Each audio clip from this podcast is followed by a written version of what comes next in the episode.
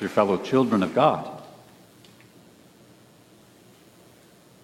a few drops of water, a few short statements from God's Word about sin and faith and forgiveness, the name Father, Son, and Holy Spirit spoken as some water is poured or sprinkled on a squirming or sleeping baby. Baptism does not appear to be very powerful or life changing until until someone shows up. The one who took John the Baptist's breath away as he looked up one day to see the next person who was waiting in line to be baptized. What was Jesus doing there? John the Baptist tried to talk him out of it, saying, Jesus, I need to be baptized by you. John, of course, was right. Jesus, the sinless Son of God, had no need for baptism for himself. He replied, Let it be so now. It is proper for us to do this to fulfill all righteousness. And then John baptized Jesus, and, and look what happened. The sky opened up. The Holy Spirit came in the form of a dove, and God the Father's voice declared Jesus to be his own Son. Now, what was the meaning of all of that?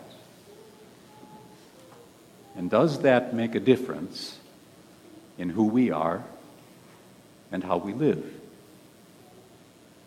Today's Bible reading shows us the eternal difference that the baptism of Jesus made for a man named Cornelius. He was a Roman army officer who was stationed in the land of Israel. And it seems that while he was there, he came to hear God's word and came to faith in the Lord. The Bible tells us that he and his family were God fearing people who prayed regularly and were known for helping the poor, but they were non Israelites. They were not physical descendants in the nation of Abraham. And that was a problem, at least for the Apostle Peter at this time. While Peter was politely thankful that Cornelius was a believer, he really wasn't interested in associating with somebody like that, someone whose background and religious customs were at that time so different from his own. And do you know what? Peter would not have been interested in spending time with non Israelites like you or me either. Now, why? Didn't Peter know that God had so loved the world, the whole world, that that's why he sent his one and only Son? Well, Peter knew, but sometimes he forgot exactly what that meant. Do we forget sometimes too? Do we sometimes look down on others if their customs are very different from our own? Do we at times find it more uh, that we are able to be more trusting of others if they look like us or speak the same language that we do? Do we ever feel that some are less deserving of God's love because they keep ignoring His will or because their sins are different from ours? There's a word for that favoritism treating others either better or worse based on appearances. And God tells us that favoritism is sinful. And like the Apostle Peter, we struggle with it too. But look at what happened in the life of the Apostle Peter. In this reading, he is right inside the home of Cornelius, and he is joyfully exclaiming, I realize how true it is that God does not show favoritism, but accepts from every nation the one who fears him and does what is right. How did that happen? What brought about that change? Well, God gave the Apostle Peter a vision with a message from heaven to teach him this. You can read about the details of that vision and its message in the earlier part of Acts chapter 10, and I would encourage you to do that. But once Peter understood that, he gladly went to Cornelius' house and shared God's word with him and his family. And he even baptized all of them in the name of Jesus. The Apostle Peter rejoiced that God showed not favoritism, but his favor, his undeserved love to all people alike. Now, is there a message from God that can help us to more fully appreciate this too? Well, there is.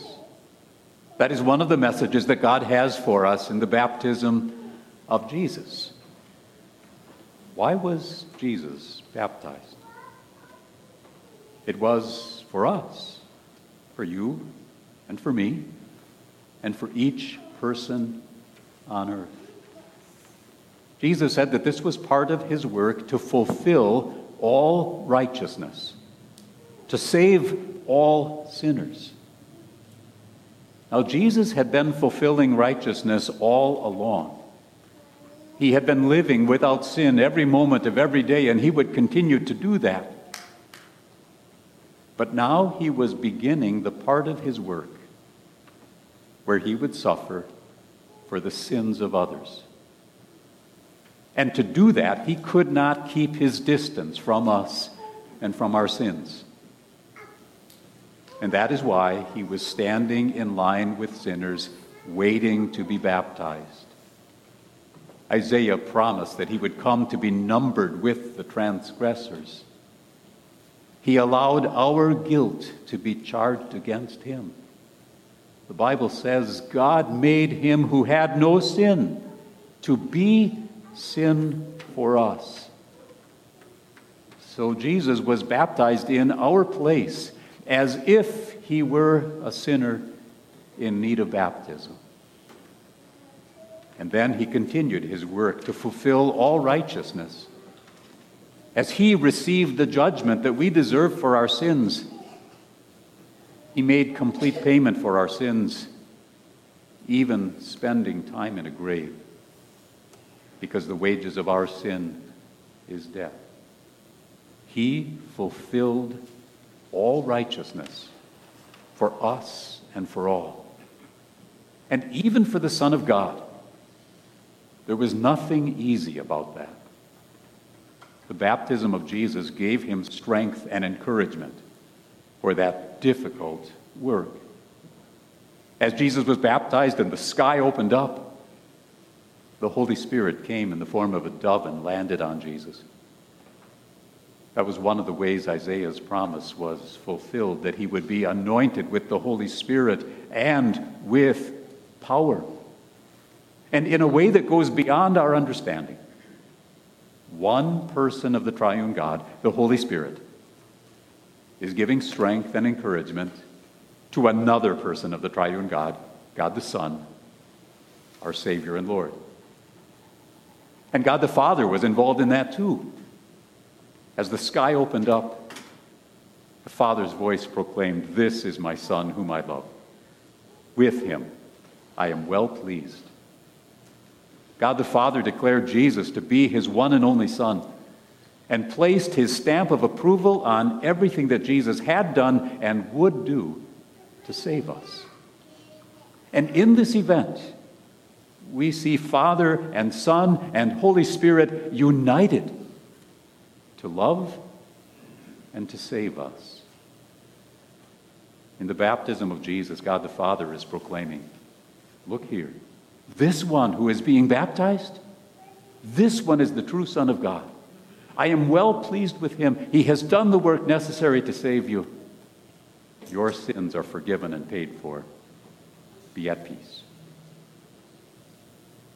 Father, Son, and Holy Spirit were active and working in power in another baptism, too. In yours. as the water and the word of baptism came to you, God Himself showed up, and He came in power. He was washing sin away and creating faith within you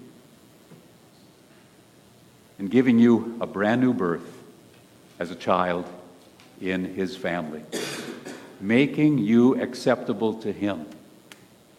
In today's Bible reading, we hear that God accepts the one who fears Him and does what is right. Now, does that describe you? Do you fear God and do what is right? Do you have such a deep respect of God that you will avoid everything that is sinful and do what is right? Do you always gladly worship and make time for His Word? Do you refuse to allow angry or lustful thoughts in your minds even for a moment? I think we all see why we need the one who came to be baptized in our place. He came to fulfill all righteousness so that he can wrap us in his righteousness. The Bible says that in baptism you have been clothed with Christ. That his righteousness washes away your sin and now covers you with Jesus' obedience and holiness.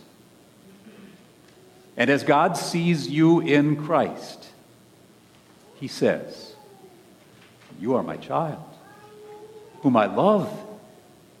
With you I am well pleased.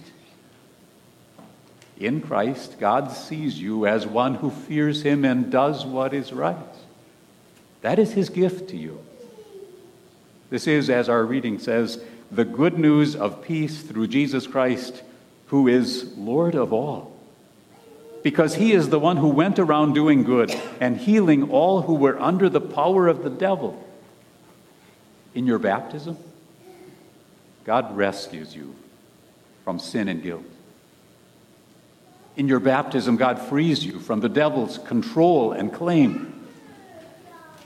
In your baptism, God brings you to himself and makes you his own dear child. And as God has made you his own, he gives you now a brand new identity, a brand new purpose in life. You are His child whom He loves. One who is to make Him known to others. To how many others? To each one that you can reach without showing favoritism, without ever treating others better or worse based on appearances or on how they've treated you in the past. And I don't have to tell you that that is not easy to do. How can we overcome the temptation to show favoritism? Remember what Peter came to realize how true it is that God does not show favoritism. If God showed favoritism, would he find a reason to love us? Would we stand out above others as more worthy or deserving of God's love? All of us have sinned and fall short of the glory of God. And all of us alike need the undeserved love of our God. And thank God that He shows not favoritism, but His favor the gift of his undeserved love in his own Son who came for us to fulfill all righteousness. And his undeserved love for us must change the way that we think about others, even those who are very different from ourselves. God desires to save each one exactly the same. And I pray that we remember what it means that God's love is really for all,